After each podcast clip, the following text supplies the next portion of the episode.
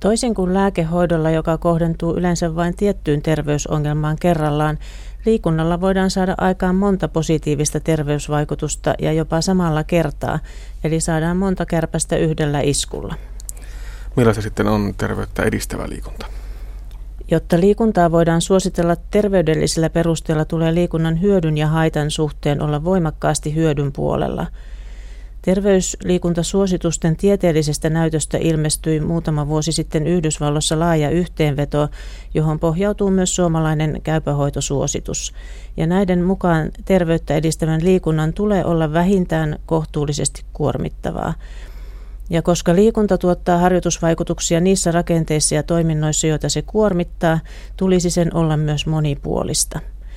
Lisäksi liikunnan tulee olla säännöllistä, sillä kun kuormitus vähenee, mukautuu elimistö myös tähän tasoon ja harjoitusvaikutukset katoavat. Miten tuota liikunnan rasittavuutta voisitte itse arvioida? Millaista on esimerkiksi kohtuukuormitteinen liikunta? Kohtuukuormitteinen liikunta hengästyttää lievästi, eli sen aikana pystyy puhumaan, mutta ei pystyisi esimerkiksi laulamaan. Rasittava liikunta puolestaan hengästyttää jo selvästi. Sen aikana pystyy sanomaan vain muutamia sanoja vetämättä välillä henkeä. Miten paljon sitten pitäisi liikkua? Normaalin arkiaktiivisuuden lisäksi aikuisille suositellaan kohtuukuormitteista kestävyysliikuntaa, esimerkiksi reipasta kävelyä, uintia tai pyöräilyä vähintään kaksi ja puoli tuntia viikossa, tai rasittavaa liikuntaa, esimerkiksi hölkkää tai juoksua tunti 15 minuuttia viikossa tai sitten sopiva yhdistelmä näistä molemmista.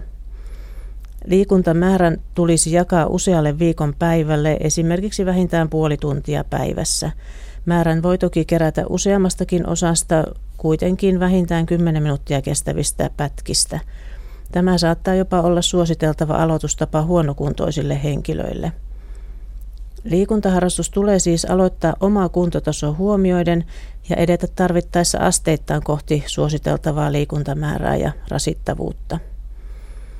No kestävyysliikunnan lisäksi suositellaan vielä lihasten voimaa harjoittavaa liikuntaa vähintään kaksi kertaa viikossa, esimerkiksi kuntosaliharjoittelua.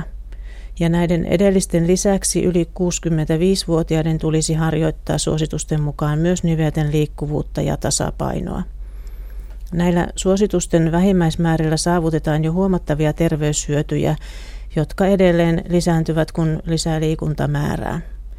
Ja vielä kertauksena lopuksi liiku säännöllisesti, monipuolisesti ja vähintään reipasvauhtisesti viikon useimpina päivinä. Harjoita lihasvoimaa pari kertaa viikossa sekä myöhemmällä iällä myös tasapainoa.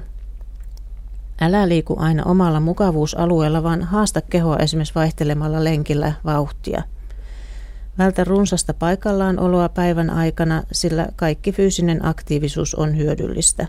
Ja mikä tärkeää, liikunnan aloittaminen kannattaa aina, koskaan ei ole liian myöhäistä.